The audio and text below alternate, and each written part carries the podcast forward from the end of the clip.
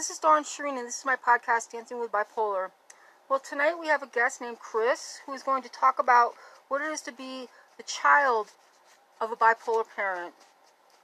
So here we go. Let's talk to Chris. Hello, hello, hello. Hello, how are you?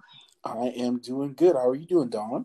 I'm doing all right. I'm doing all right. I'm glad that this is working because my I've had tech issues all day today, so it's like this is fantastic that it's working. Yes, it's because I did a, I recorded an episode with one of my friends, a podcast that we kind of do together sometimes, and yeah, we had all types of issues. So I am happy that this is working. Yeah, me too. So let's run with it while it's working. You know. yes, yes, let's do that. So um, let's have let's have you introduce yourself to the audience a little bit, and then we'll get a little bit into uh, what the topic is that we're going to discuss tonight. Okay, that works for me. Okay. So tell us a little bit about you know your family, um, your childhood, if you want to. Um, you know what it is that what it is that brings you on my show tonight. Okay, so do like a like a full intro, like everything. Yep, Huh? go ahead. Right, well, uh, well, thanks, Dawn, for having me on the show. Uh, my name is Chris, and uh, I am uh, of the. I'm an elder statesman, I say, because I just turned 39 Ooh. this past January, so I'm old. No, you're Um, not. I'm originally from New York City. Like I was born and raised in the city. So I was born in Harlem and I lived there until I actually lived on like Pleasant Avenue. So which kind of like dissects like Harlem and Spanish Harlem.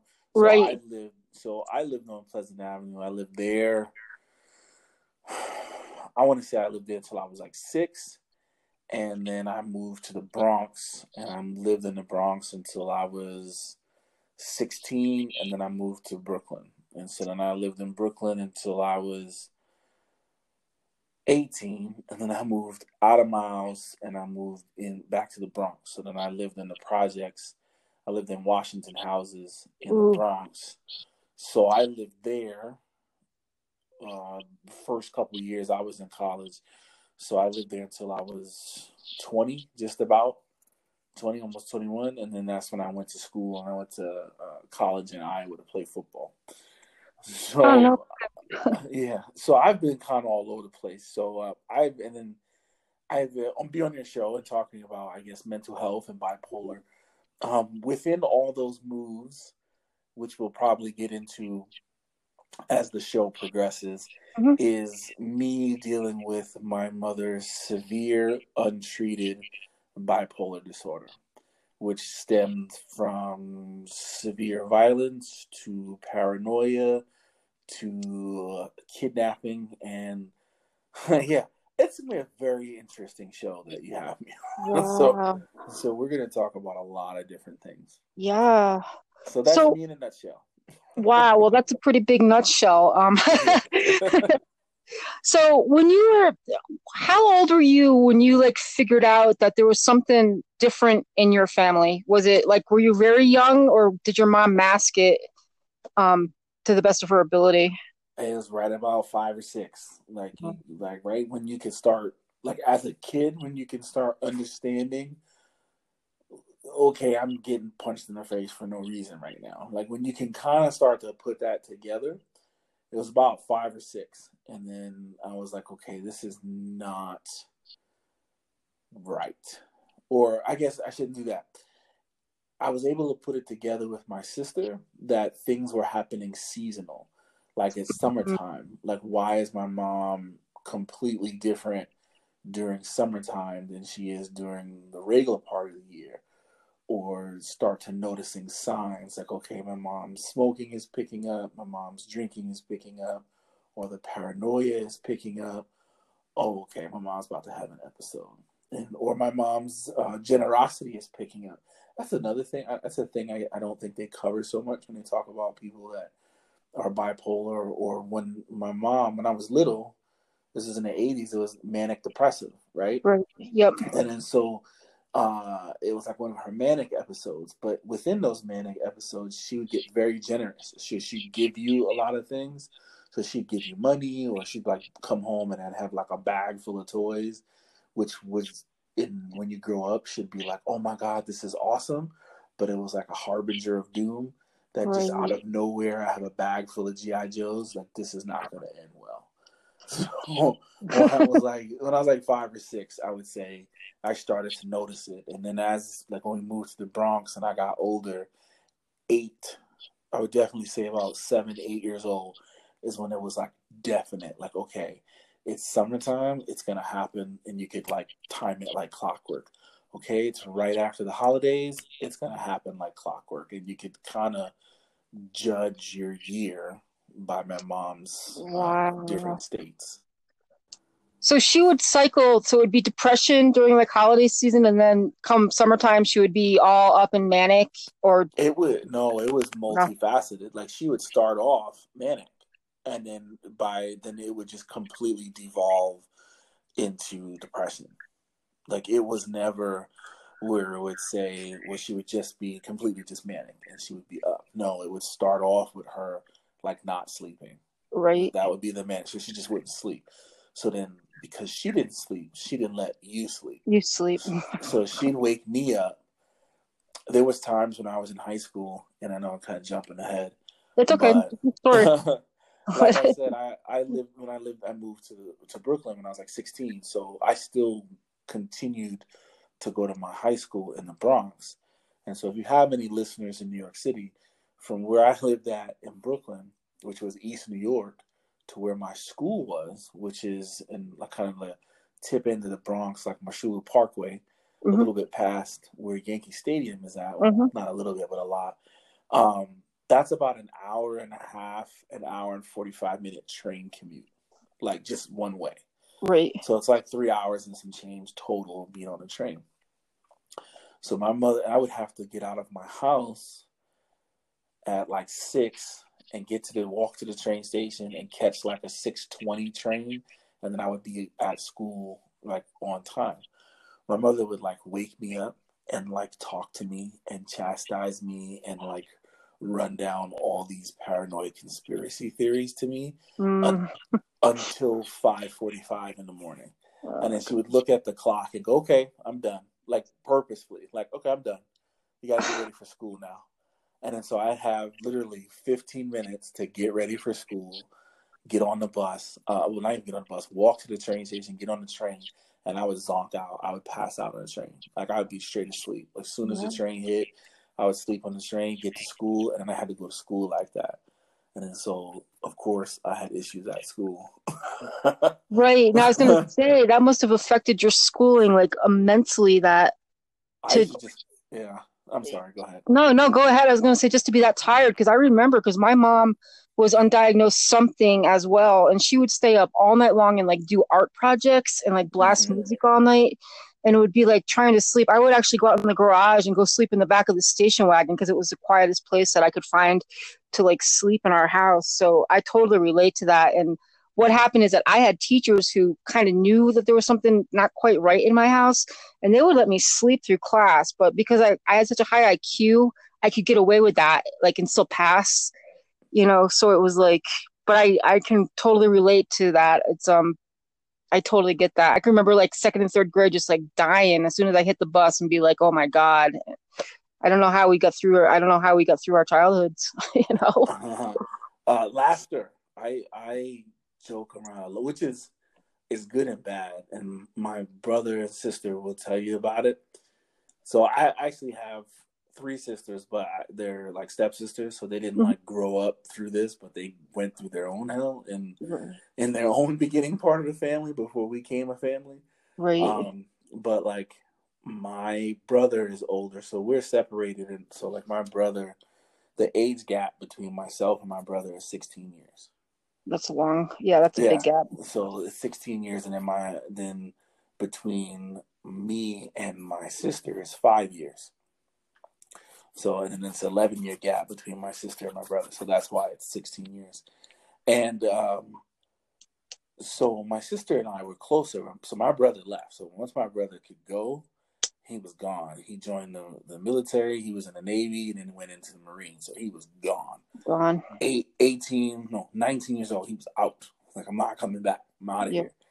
And then so me and my sister grew up and we have a very morbid sense. So we crack jokes at everything because that's the only way we knew how to survive was to joke about it. Yep. Because I mean, when we're getting like punched in the face or stuffed in a car or dragged downstairs, the only way to survive it later on without having like severe nightmares is completely joke about it. You joke about the we joke about the face we made when we got dragged down the stairs, or we joke about how if we ever saw the flight attendant that walked into the bathroom in the airport and was watching my mom like beat us down like we were thugs in the street, like we would throw her a beating right now. Like we we joke about this, and I know it's morbid. I know your listeners are like, "Oh my." You there? Yes, I'm still here. No, I'm sorry. Are you okay? Are these good? Yeah, no, I'm good. I just had like a glitch, so we're all good. Oh. yeah, so we joke about throwing that lady a beating, and I know you, you know like hit women or anything, but we joke about that, and it's we joke about it because we're angry about it because someone walked in, and my mom had just finished like beat me up. So I remember because I can remember looking at my face in the mirror, yeah, and like uh, my face was like swollen. I was crying. I was red. I was probably like eight or nine years old, right? nine, yeah, and um and then my, she had my sister on the ground and she's just beating the shit out of my sister like full punches just beating her in the stall in the bathroom and the flight attendant walked in looked at everything that was happening and walked right out and didn't say anything nothing oh my god because we ended up getting on a flight um like because this is the kidnapping part that i'm jumping ahead to but we ended up getting on a flight my mom took us i know i don't even know where we got to um shit, I don't even know where we went to first. No, we didn't. My sister didn't get on the flight because then my sister thought my mom thought my sister was a demon, and uh, so she called my aunt, and my aunt came and picked my sister up, and then she took me to Mexico, and I lived in Mexico for like three weeks. I lived in Mexico City for three weeks. Yeah, so, uh, so we we have a really morbid sense of humor and so we joke and we are very sarcastic at everything. And I joke at everything. Like I make jokes at everything to the point where sometimes my wife's like, okay, stop playing. Right. but I don't know. I don't know how to deal with anything else like that. I can be serious, but then if I'm serious, like I will tear this house apart. Like so, I can't be too serious because if I'm serious, then you need to, you know, like I tell people all the time, like, oh, you're so nice. I can't believe you're so nice. I'm like, yeah, but I'm nice until I'm, it's time for me not to be nice. And then if I'm not nice, then you're gonna have to arrest me, or someone's gonna have to physically restrain me to stop me from doing whatever has made me upset because I don't have like once I get to the point where I'm mad, I don't have an off button. And right. That's, that's so I don't have it because I just don't that mental part of myself where if I have to go there mentally, then it just like rehashes everything, and then I'm yep. just like, and then it's like, okay, okay, he's psychotic. We should not have made him upset. and, and, you know, and, um, you know, hence why Hulk, the Hulk is always one of my favorite. Like I'm very much into anime and, car- and cartoons and Marvel and comic books and superheroes, and the Hulk has always been one of my favorite characters for that because I could always relate to the Hulk. I could always relate to to literally being angry all the time, which is the only reason why I don't rage out at things. And I just crack jokes at stuff all the time. I get that. I'm I have a warped sense of humor. You have to I mean my bestie friends understand that like they know that I'm covering for like pain and stuff like that, but people that don't know me just think I'm like legitimately just out of my mind. Yeah, they you think know? you're a dick. they think you're a dick. They're like, dude, you're like really? And I'm like, I'm not a dick. Like, and and it covers it because I can make it funny for everyone. Like, I can make it palpable for everybody. Yeah. But like when my sister listened to it, she's like, "Really? Did you have to say that?" I was like, "Well, it needed to be said," you know. Yeah, exactly right. It's like yeah, living, living life unfiltered. Because I mean, well, we weren't taught. Like, you know, I I tried to mention that to somebody else the other day. They're like, um, because there's something really like housework is like sometimes a above and beyond what I can my capability of understanding how to do it the right way. Mm-hmm. they're like, everybody knows how to clean a house. And I'm like, not everybody that grew up with a parent that was undiagnosed with something mentally wrong with them knows stuff because you just don't know what you don't know. If you're not taught, like, you know, like talking to people, if you're not taught how to speak with the people, then you're not going to do it correctly you know? It's like and i i totally relate to you with that. It's um and like do you do you tend to isolate or do you are you an overachiever? Are you out and about all the time? It depends. It honestly does. And i i i am a talker uh, hence why I have a podcast. and I like feel, feel I, I, name your podcast. Let everybody know what your podcast is. Oh Give- yeah, um, my podcast is called Multiple Podcast Disorder, and uh, which is funny. uh, it's multiple podcast disorder as what we're talking about, and but I just I like to talk about multiple different po- uh, topics. So I I kind of hate being stuck into a box because I'm like, well, I mean, easily I could just talk about sports, you know, because like sports were part of my entire life. Right. And I was like, I don't want to do that. Everybody else does that. And I have all these other different loves and sides that I want to speak about. So I named it Multiple Podcast Disorder. You can find me at uh, many different podcast hosting hosting sites. Uh, you can check my link tree, which is uh, linktr dot ee slash multiple podcast disorder. And that will give you all of my uh, social media sites, which is Facebook and Instagram at this point and it'll give you all links to all of my podcasting hosting sites in one uh, wonderful little social media page. cool. Okay, everybody, listen to his podcast. Okay, so go out there and listen to it after you listen to this one, of course. Um, yes, so. shameless, shameless plug. Shameless plug. It's all right. It's, uh-huh. what, it's what it's all about. So, um, so I'm gonna guess that like school. Well, were you always a jock? I mean, I know that's like a terrible word, but like, were you always? No. no? Cause like uh, no, no, I was laughing. I said that's funny. No, uh, jock's not a bad word to me. I don't, I don't mind that. I know the connotation behind it is kind of yeah. Bad, the but... connotation is kind of shitty behind it, but so, I mean, were you was is it like sports that saved your life? Because like music is what saved my life. Being in band and jazz band is what like kept me somewhat grounded in my life. So yeah. was it sports for you that kind of like? Did you have a coach who like kind of knew that you were having this life or something wasn't quite right and like you know picked you up?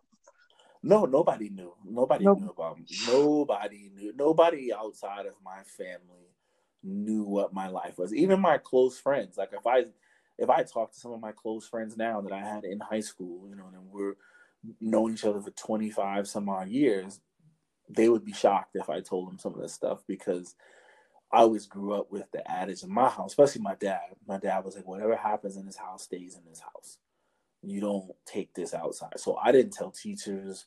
I didn't, you know, my mom presented very, very well when you called mm. her on the phone, when you talked to her. Like, so no one outside of the family knew that this was happening. So I didn't have a coach that was, you know, oh, hey, Chris, you know, not on that level in terms of me dealing with this stuff at home. Wow. I I hated school because it was slow for me. Like yep. it was slow and I I liked learning, but I hated someone sitting there and talking at me. Like I love to do things and experience them and, and learn by doing and and I and I needed like some visuals and I needed to try it with my hands. I needed to do that. And this is before they had schools where, you know, they could it's specific, like here he needs to he thinks in this type of way so we need to have a school that is beneficial to him.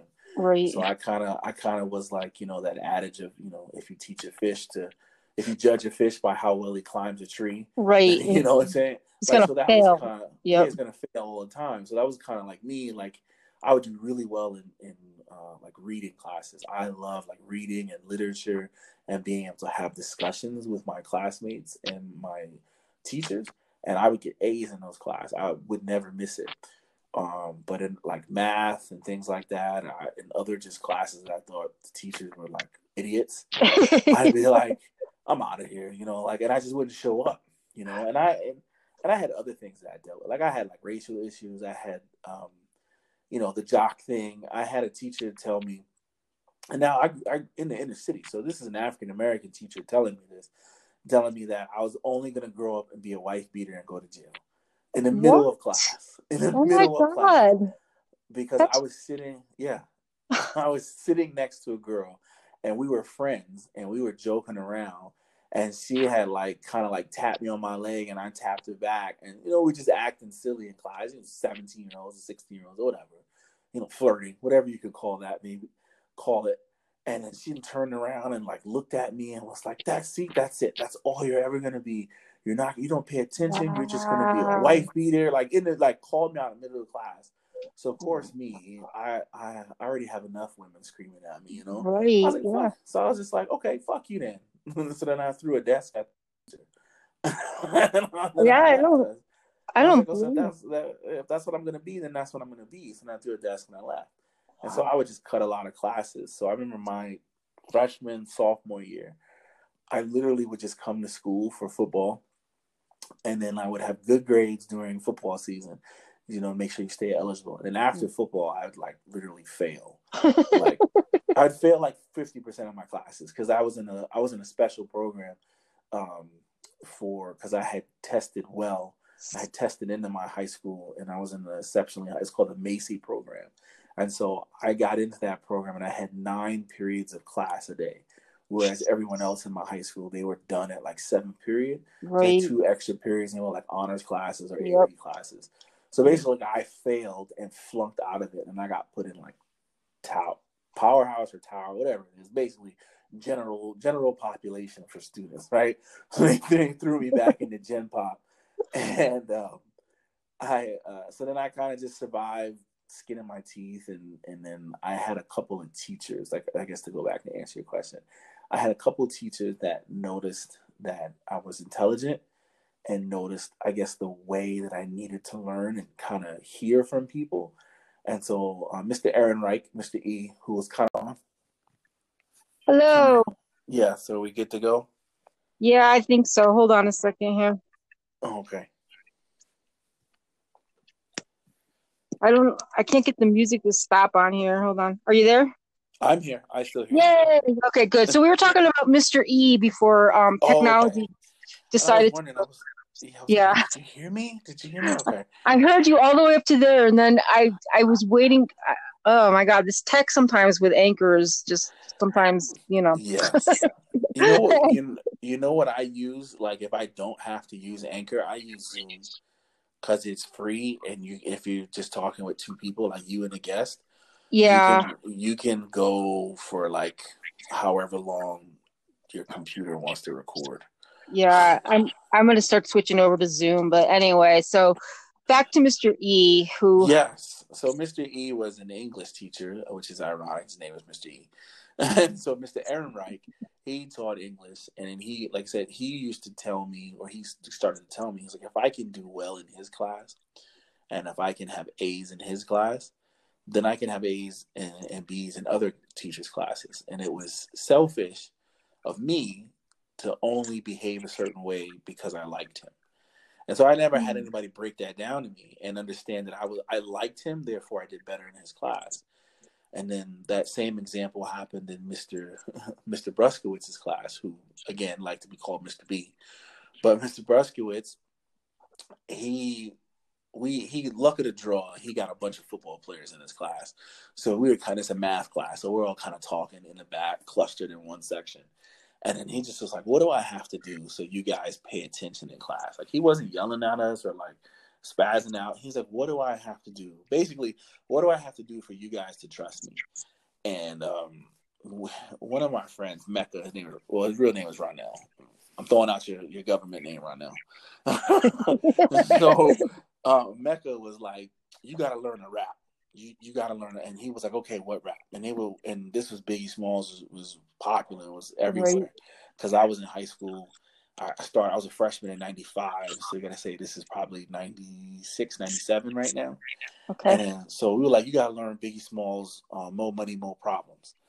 So, you know, we I, I just like something super stupid and random and immature. And he was like, okay, give me a week. And we was like, don't learn it by next week. We're to, we just spaz out. We're to wild out in your class, right? So he comes in the next week and we're like, all right. So he sits there and drops it and like raps the whole verse and just like kills it. And we're like, and from then on, we were like the best students in this class. We are telling the other kids, shut up, hey, shut up. I'm trying to teach the lesson. Don't make me come over there and beat I will beat the shit out you. Shut up. Oh, that's and funny. Like, his class was silent. Like he it was and it worked. and it didn't have to. It could have backfired, but for some reason we was like, wow, he really asked us something. We told him, and then he did what he said, and then so from then on, then I kind of had better Mad respect. yeah, yeah, I had Yeah. respect for him. I had better relationships with teachers, and you know, I still kind of skated by. Like I did enough that when it was time for me to graduate, like I made sure I had all my classes. I was good. Like I had my classes, and I graduated, and I was good. But like school wasn't my friend. I got better at it when I went to college because I was by myself. Like I didn't have to deal with a lot of that stuff Right. and then I was older, so I can hang up on my mom. like if Right. my mom called me and she was in a manic state, I was like, okay, get the fuck out of here. And I Right. would just hang up the phone, so I didn't have to like be completely immersed in that drama. So yeah, school was rough. Um, I didn't have a teacher or or I had a coach that did say I could play college football, and that kind of turned the light on too. He was like, you can play college football, but you got to stop acting like a dumbass, and you got to get to school. And he's like, because if you don't get to school when it's time for you to graduate, he said, because I know you will graduate. You're smart enough. You'll figure it out. You'll graduate, but your grades won't be good enough, and you won't be able to play. Mm, And then, and then so I was like, okay. So I kind of started thinking about that. And then, you know, I went to school more and I, and I kind of studied and buckled down and I got a system. I basically made a system not to study. I made a system not to see my parents. And I know for listeners that don't understand that, and maybe you probably understand that, mhm. I, I made a system to not see them. So I was at home as little as possible Mhm. so it would diminish the chances that some crazy random offhand drama would happen.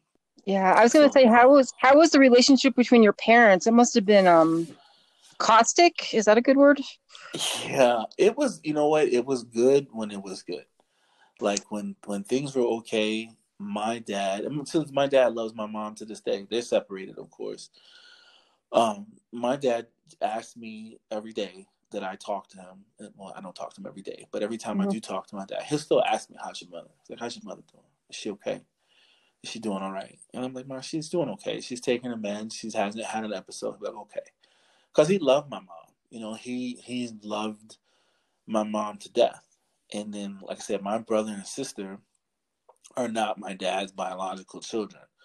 So I'm my I'm my only I'm my dad's only biological child. But my dad raised my brother from the time he was like five. No, he- uh, no, to the time he was like uh, I don't know ten-ish or so. He raised my brother, and then my sister w- was like a baby, and then he raised basically my sister from like a baby or from like one years old, and then they had me. So Wow. my dad took care of everybody. So my dad is dad to like my brother and my sister. My dad is dad, and then I have two stepsisters because my dad is remarried now. Um, but it was good. Like my when it was good, it was good. But when it was bad, it was bad.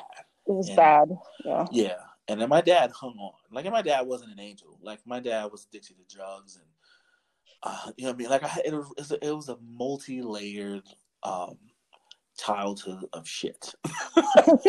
so as, as much, it was a multi-layered ice cream cake. I get it. I totally it get was, you know, my dad was on drugs, and my dad was out of the house, and my dad was like stealing shit from the house, and then my mom was doing her, and it was weird because at that most stressful time, my mom did her best to keep it together. When it was just her by herself raising me and my sister, she did her best to keep things together. And then as my dad came back in the picture, she was like, "Oh, everything's okay now." And then she it. had I think it'd more be sick episodes. again. Yep. Yeah, she had more episodes as it happened once my dad got himself clean Yep. and he was back in the picture and he was like, Oh yeah, I'm fine. So then there was more episodes and then did- more fights. So when did your mom finally get help? I mean, because you say now that she's on meds and all that. So Uh my mom I don't know, my mom started seeing a therapist. I think I was probably twelve or thirteen when she started seeing a therapist.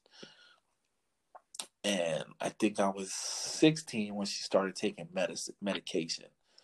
And then we kind of had a name for it like it was manic depressive like we like the kids like me and my sister like oh okay that's what this like crap we've been going through that's what this is called and she started taking medicine that we knew of she started taking medicine um but then that was off and on. and she would take it, and then she was Hello. Oh, okay. Sorry. I, not you. I, it's I don't know if it's gonna snow out here or something because this is like usually when I start getting disconnects like that. It's something to do with the weather out here on this mountain. So oh, okay. it's all right. We're And so Can I ask you a question before we keep yeah, going? Am I talking too much? Like No, I, You're talking just fine. oh, okay. all- I want you to talk. It's your interview, so I, you're fine. You're seriously. So um, so we're talking about your mom, and she would so she would be on meds, and then she would what start feeling better, and then off her meds because because that's what you do when you're Yeah. bipolar. Yeah, you Yeah, go on yeah. them and then go off them. And then when she would go off them, would her episodes? Would she have episodes like immediately after that? I mean, was it? Because I'm just trying to figure out, like, because I know in my family, my mom never got help, and you know, it was like our family. We walked around on eggshells for the better part of our of my growing up life. Yeah. Yes. So it was like that for you too. It's like you just don't you just don't know and then you say one wrong thing and all of a sudden like your whole life is flipped upside down. So yes. yeah, it's a terrible way to grow up. How is your self-esteem? I mean, was it did I mean cuz my mom said some stuff to me during her episodes that were just like I'm maybe the same happened to you that were just like where do you, where did this come from? You know, it's like all this awful hellish stuff that is coming from like the pits of Yeah. you know, I don't know where, but it, it destroys you as a kid. You ask, "Do you really love me?" and should I really be here? Yeah. Wow. I, I used to ask myself that every night. I used to like, I I don't even know how far I want to go into it, but I know like if my mom would do something to me, like yell at me or say something to me or like curse me out or hit me or whatever, I used to sit up at night and like. I, used to, I this is when I learned how to self or inner inner dialogue. hmm I used to like play the events and be like, I know I didn't say Oh, something. like man. I used to replay those events and then I used to like flip out and then tear myself like, well, maybe you did say something like that, or or maybe you are bad. And then I should get on that. Well, maybe you are bad. You do get in trouble a lot at school, and you do do things at home. And so maybe it's just she's still mad at something. And I used to like, I used to really go down some like rabbit holes as a kid. Oh. Like there's adults that can't self dialogue, and I was like sitting up in the middle of the night at like twelve trying to figure out my whole life existence Yep. in my house like what is it going to be and then what's so terrifying and i'm pretty sure you can uh, uh, you'll agree. And be like yep you know like amen brother. It's like waking up the next morning and it completely be different. And your mom is like oh hey and loving you and hugging you. And you, it is so terrifying because like you just said that i was like a piece of shit and you wish you could kick me out of the window. Hmm but no no less than nine hours later after I wake up, you're giving me a hug and telling me how you love me and you I'm her little man and all this other stuff. And it's it's scary. It's so terrifying to see that and to experience that. People don't understand how ter like because then you don't know you're like, well, what? It's like Right. dealing with a it's with a villain. It's who's, like which gaslighting you. Yeah. yeah, wait, gaslighting exactly. It's like which is the truth? Which of these things that you have said to me is real and where do I ground myself between what you're saying about me at this Mhm. point and at this point now you're telling me that it's like do you not remember like what what happened, you know? And Yeah, I totally, I totally get that. The gaslighting is a perfect way to put it too, because it's like you feel like you're going insane and you're not. You know, it's just because they can't regulate, and you know, yeah, it's it. I get it's terrifying. I was just confused as a child. Like I was just always confused because nothing made sense. I would go to my friend's house and I would see how their family was, and it was like my house is nothing like this you know right it's like it's Yeah. nothing like this and i i would never have people come to my house because because you know that's the last thing i wanted my friends to go in there and see my mom like doing the merengue with a banana on her head or something like that Yeah. you know? You like because you just never knew what you were walking know. into.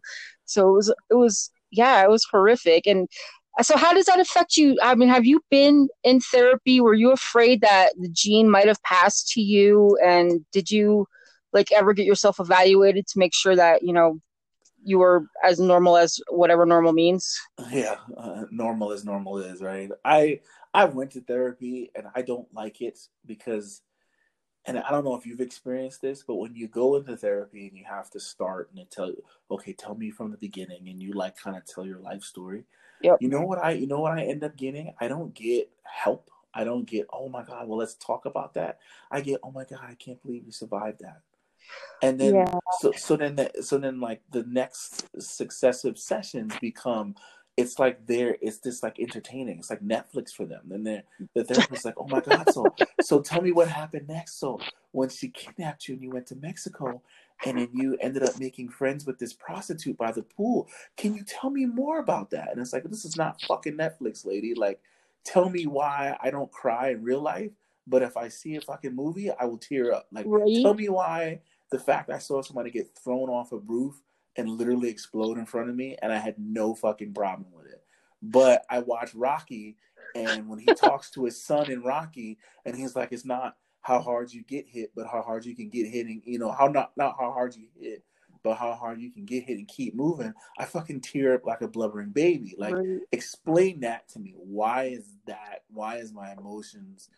Tripped off like that not asking me how did it feel to make friends with a prostitute that i didn't know was a prostitute like i need you to and so that's why i don't i don't subscribe to therapy because that i, I- I guess in my experiences that's what has happened because i tell them my story and then they just they become fascinated with the story versus fascinated with the trauma that is involved with the story Exactly. and so I don't subscribe to it too much. But the first time when I did go, I, I think I went like two or three times um, that I tried it, and uh, just so anybody who's a therapist out there or big proponent advocate of therapy, I have tried it. Um, I have went there more than once, you know, and sometimes it's it's helped. I had one lady that helped, but it was like a job thing, like you they paid for like three different times right. and I was able to go and I was like, let me take advantage of this because they have a mental health thing. I'm going to go take advantage of it. But it was only like three times, and then they like pawn you off to a specialist. And the first lady, I went, she was so good, and I and I know it was good because I would tell her and have a session and come home and be completely exhausted. Like I Right. didn't do anything. I would be exhausted. I'm like, honey, I tell my wife like, I gotta, I gotta lay down, and I would just like pass out, and I would feel so much better. And then I never, I've never had that experience again. So wow, that's unfortunate. I've never had that. I've had good and bad therapy too. I mean, because I'm in therapy because I, I have bipolar on top of it, but Yes. I've also been in like trauma therapy to try to Yes. deal with my childhood stuff. And um, I, I agree with you. I would go home from those sessions and I would just be like flat out. I would just be laid out. It's like, because I mean, it's mentally exhausting to go back and relive some of the stuff and then try to fix it. See, I'm older than you. You think you're old. I just turned, I just turned 55 in January. So oh, yeah, I may not look 55 for all you people out there that are googling my pictures all the time. Um, thank you, but um, you know, awesome. But um, yeah, but I mean, still to this day, there's like stuff that that crops up, and Mhm. it's like, where did this come from? And then it seems like the more I do the podcast, which I do into like complex PTSD Yeah. and stuff like that that we go through as kids it seems to trigger a little bit more like because i'm i'm opening my mind up to accept stuff to help understand other people but in the meanwhile my brain is going but but you forgot about this and you forgot about that and it's like It's taking you Yeah. back to those situations. i mean and i'm still kind of in therapy i i i feel the same as you like when i'm starting to like go down the rabbit hole which seems to be like one of the best expressions ever um and I know that I should be in therapy, I'll touch base with him, but I'm not really honest with him anymore because it's like, are you guys writing like the story of the week or something? Because I feel like you're, Hey, back again. yeah, Anchor's pissing me off, something fierce right now. Um, so talking about unre- what, uh, anger and stuff like that. So anyway, Yes. so let's just um let's just finish this up tonight and then i'm probably going to have you on again some of the time when it's not so lurpy like it is now because your story Yeah. is seriously interesting Well, so it's nice hearing. It's nice talking to somebody else too, like other than my sister and my brother, it's talking to somebody else that I can understand. So that's Yeah. pretty cool. So I, I thank you for kind of I guess be like showing your artwork and then connecting back and forth. So I appreciate that. Thank you so Or much. you're you're yeah, and I mean it's always good to not know to know that you're not alone and you know stuff like this. And unfortunately, I'm starting to think that more of the society has actually survived things like this than haven't. Yes. You know, but they're just but people just don't like to talk about it, and that's why like when I put my show out there, you know, my few friends I have are like, "You're nuts! You're like exposing yourself." To, to like the rawest nerve and i'm like that's the whole point of this is to Yeah. expose myself so other people just at least have a sense of community. Like if you listen to my podcast and you're bipolar, you're going to feel included. You're going to be like, Yes. "Oh my god," you know. That's what that's my intent is to help to bring stuff into the light so people don't have to be so scared to to be who they are, you know. I mean, yes, to and to understand themselves. Right. Because like you a you asked me like if I ever got like diagnosed. I remember like I was gonna say is um I got diagnosed with uh, dysthymia, which is like mild form of depression, you know, yep. and and PTSD. So I don't like I don't like like I- I've never been that kid that guy that goes to clubs. Like I don't like clubs, you know, like because I'm always watching people's hands. Like I've never been in the military or anything like that, but I've been in like violent situations. So like I'm always watching people's body language. So I'm never comfortable in spaces like that. Like I don't I don't sit with my back to the doors. Oh, like, me- I know Yeah. I know I know where the exits are when I get into buildings. Like I I don't, you know, I'm not I don't cry a lot. I don't trust people's feelings. So like when which is a which is a big thing with like my wife and I, we've been like we've always kind of gone back and forth at that. Like if I'm mad at something and then you start crying, I get really pissed off because I'm like, why the fuck are you crying right, now? Right. Because because I'm the one that's upset. So why are you crying? So now we're trying to hijack it, and now I got to deal with you crying versus dealing with my emotions. With my own emotions. and so, so I get really like weird in that type of space. Like I don't like when people tell me, "Oh yeah, man, I'm just." You know, I'm just so I'm just so tired, or I'm just so emotionally drained, and I and I kind of give them the basic response of, "Oh yeah, man, I know how that feels," you know, and I'm like, ah. "Just get the fuck up, like you like you need to get up. Like I, everybody's tired, like everybody's Right. emotionally drained. like, like pull pull your shit together, man. Just you know. like like fix your fix your face like my mom used to say to me fix your face and get your shit together let's Yep. go and then you, you just gotta move on and then so i know sometimes like things in my life happen or like especially like raising kids you know and i i i'm like okay. You know and my, my wife would be like well well this just happened. This okay. Right. okay so there's either the outcome of okay they have their punishment. Let's give them their punishment. Or if it's something that with the school or whatever it is we don't like okay what is it that we're gonna do? Okay okay he hit a kid. Okay then let's figure out why he did it and then move on from there. Like i'm not gonna break down or i'm not gonna constantly talk about it because i'm already like okay let's move on let's fix it or figure it out and move Yep. on whereas like I, I want to say normal people in quotes, they fixate and they become really emotional about it.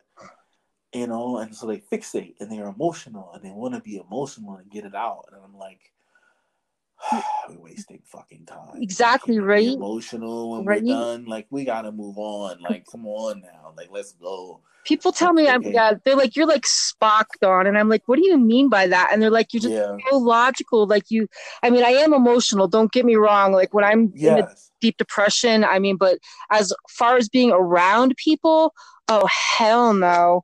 Nobody sees me cry. I'll laugh a lot, you know, to cover the cl- you know, the clown that's covering the pain type thing. hmm But um as far as like there's there's one person in my life right now who like legitimately knows me, you know, like inside and out and that's and that's the only person that will, you know, cuz I don't need everybody seeing my shit and knowing you know, it goes back to that hiding thing I guess again from childhood Yeah. where like you know, you cover you just cover and cover and cover but like I hope with your wife that sometimes like you just actually like just let it all go and are just like, oh my god, honey, this is like the fucking shittiest time ever, and like you know, I try to. She still works on me. You know, so like my wife is the best thing that's ever happened to me like in my entire life. well that's like good. she's the greatest thing ever and we've been together for 13 years and we like and she helped me work through a lot of this like she knows this like she knows the nitty gritty and then she actually experienced it like i said like when my son was born my mom had a huge episode when she came out to visit and it was like to the point you need to get the fuck out mom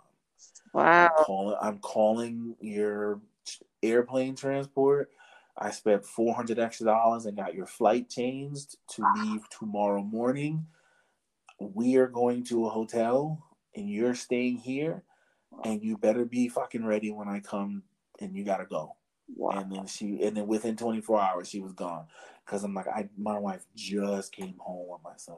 Yeah. And my son my son has to go back and forth because he's got like jaundice at this time. Yeah. So he's going back and forth to the hospital. I have a two year old who's going through terrible twos and like separation because now there's a new baby. Right. And so I, you know, and I'm working like long hours at this bank, and I'm like, holy shit, you gotta go.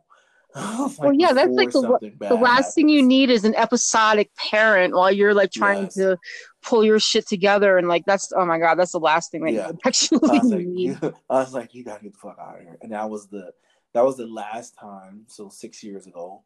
So it'll be seven when my son is turned seven this summer. It'll be seven years since I saw my mom physically. Yeah, I, I understand that. I was I hadn't seen my mom in like over 20 years. And then I Mhm. tried I desperately tried to fix the relationship and um it didn't even last like 3 months before I had to block her off my Facebook and and Yeah. like write her off again because it was like there's just a point of no return. It's just you know, I mean, you just know it's like this is never going to change. This is detrimental to my health and my well-being and you know, and it's not doing her any good, obviously, because she's still acting the same way. So, yeah, I get that. So we did. I mean, we talk. Like I call her, she talks to me, or she texts me, and and then uh, it's kind of going way back to your older question.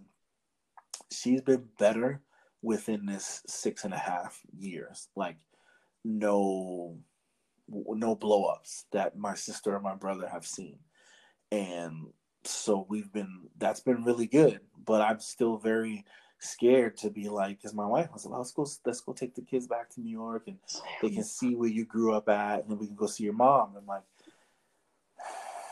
Yeah, so I'm just scared. I'm just scared to do that, I don't blame you. and you know, because I'm like, all right, if it's like a day, if it's like six hours, then I want them to have the best six hour snapshot of grandma that Exactly. they can possibly have.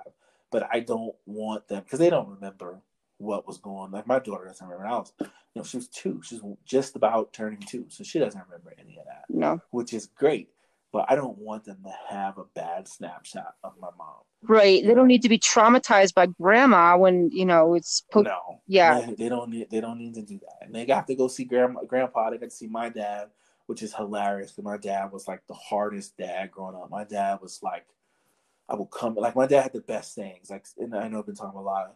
We're talking about a lot of heavy things, but the funny things with my dad, my dad had the best. Like I'm gonna beat you up sayings, and the